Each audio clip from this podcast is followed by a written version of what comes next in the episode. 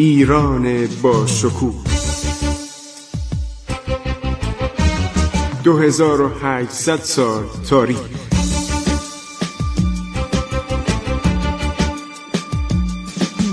عبور از تاریخ.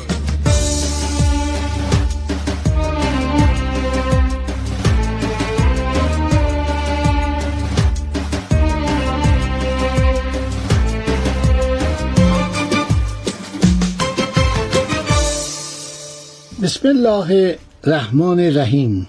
به نام خداوند بخشاینده مهربان. شنوندگان عزیز من خسرو معتزد با سلام به شما برنامه عبور از تاریخ رو ادامه می دهم دوستان عزیز در حدود یک قرن و نیم پس از یورش مخوف مغول یا ایلغار مغول بار دیگر تندباد خونالودی از آسیای مرکزی برخاست و کشورگشایی صفاک و ضد آدمی که از کشتن و ویران کردن و سوزاندن انسانها و بناهای ساخته شده لذت می برد با سپاهیان خونخوار مهیب خود رهسپار سرزمین های شرقی و غربی عالم مسکون و مکشوف آن زمان شد.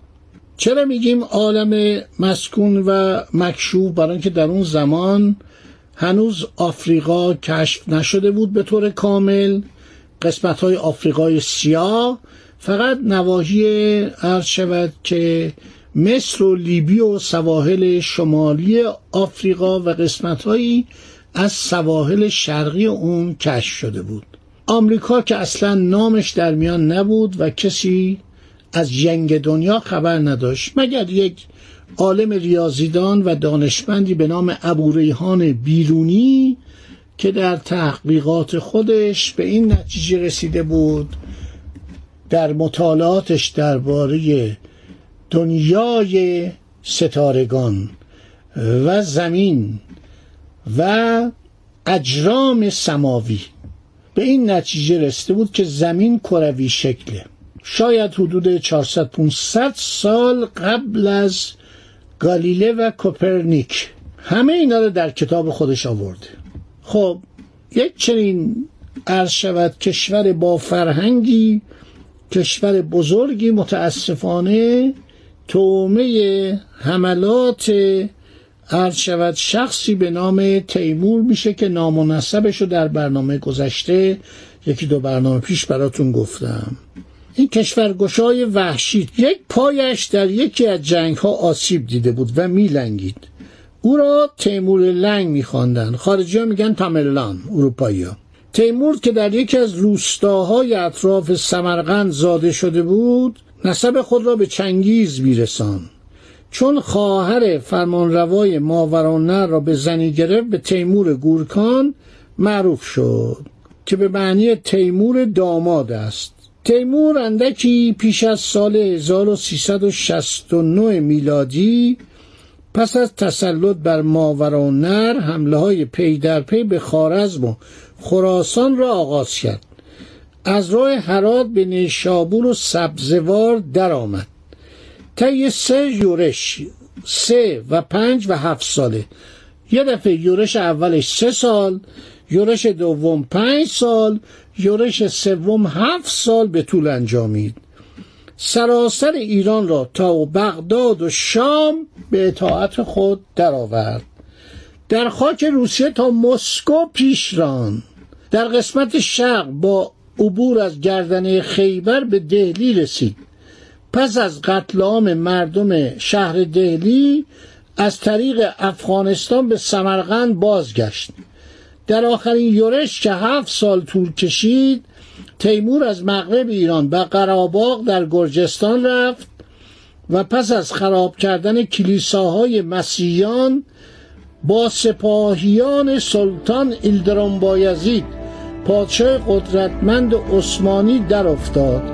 وارد خاک ترکیه و آسیای صغیر میشه.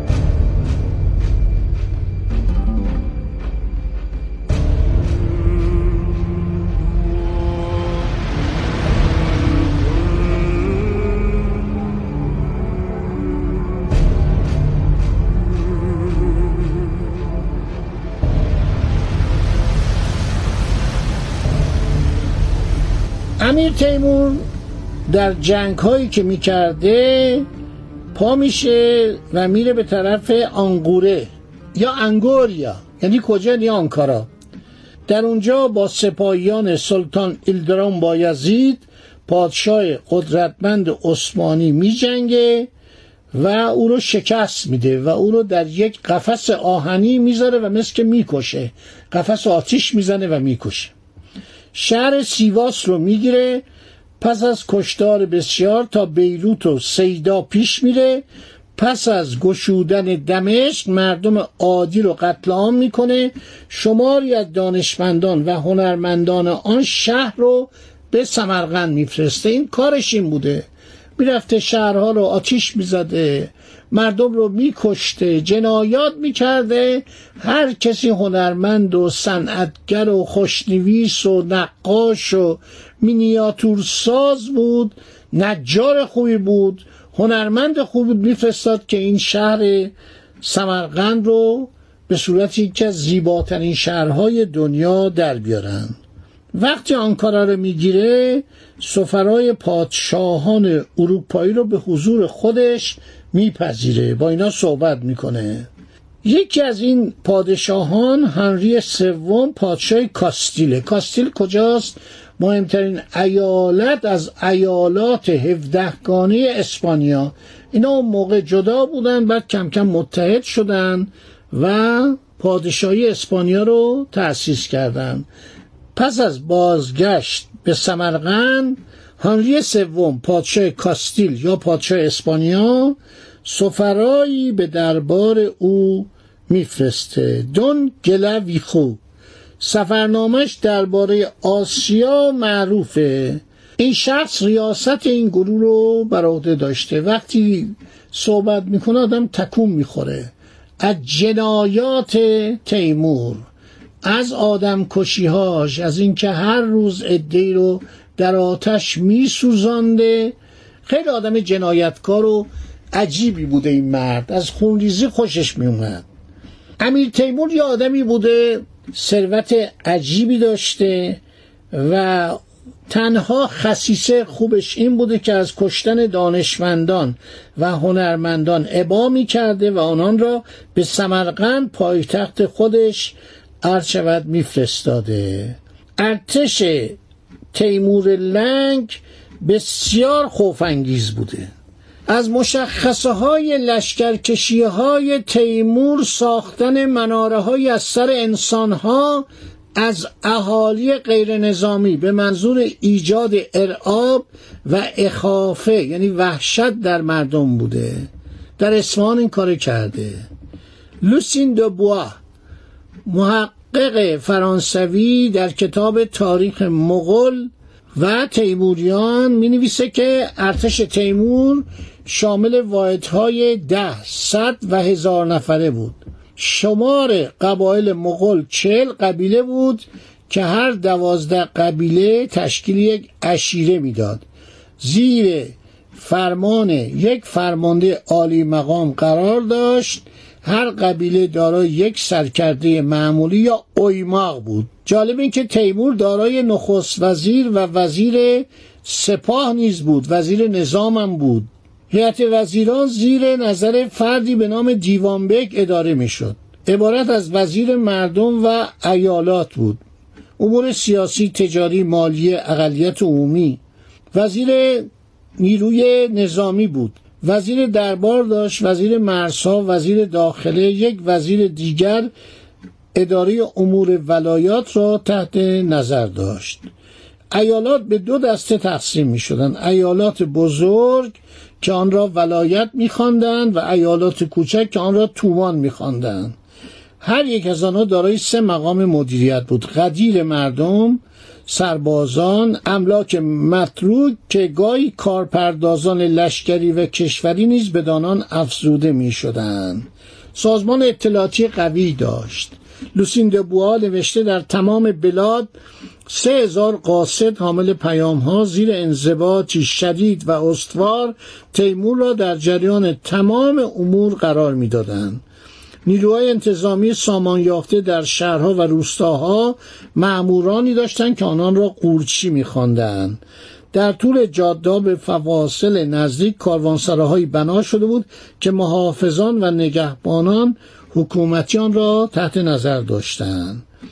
یکی از بهترین مورخان که درباره تیمور نوشته ابن عربشا قاضی شهاب الدین ابو محمد احمد ابن محمد ابن عبدالله دمشقی متولد سال 791 که در سال 854 هجری قمری مرده. در سال 803 هجری قمری زمان حمله تیمور به شهر دمشق دوازده ساله بوده. ولی خیلی مطالب و دیده در همون کودکی یا شنیده. ابن عربشا معاصر تیمور و فرزندان او بوده. در سال 840 کتاب جامع زیر عنوان عجائب المقدور فی مسالب تیمور نوشته. مساله با سه نقطه. که با نام زندگی شگفت آور تیمور به فارسی هم ترجمه شده. این مرد خیلی راستگو بوده.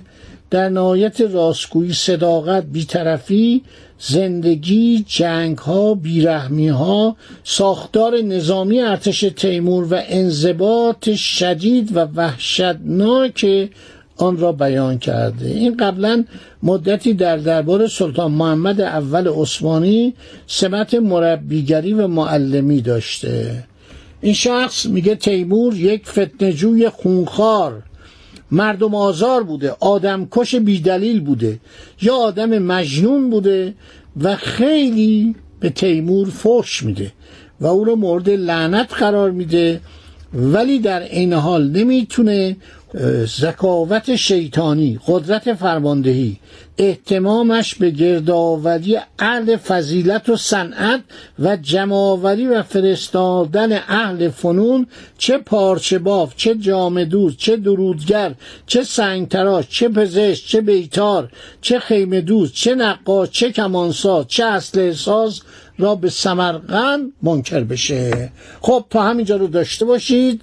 عرض شود که باز در برنامه آینده درباره این سایه سمگینی که در قرن هشتم بر ایران سنگین شد واقعا سنگینی کرد. این سایه که ایران رو بر فضای ایران و مردم مظلومش و شهرهای ایران سایه گستری کرد و ظلمات پراکن می‌خوایم صحبت کنیم. لعنت بر این باید فرستاد. ما این دشمنان رو نباید فراموش کنیم.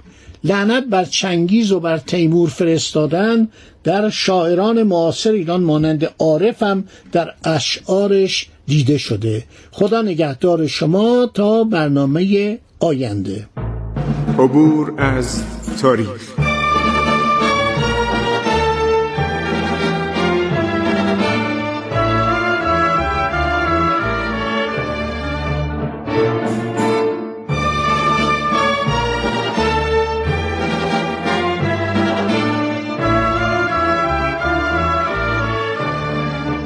ایران با شکوه. 2800 سال تاریخ. سرگذشت ایران ما به روایت خسرو معتزد.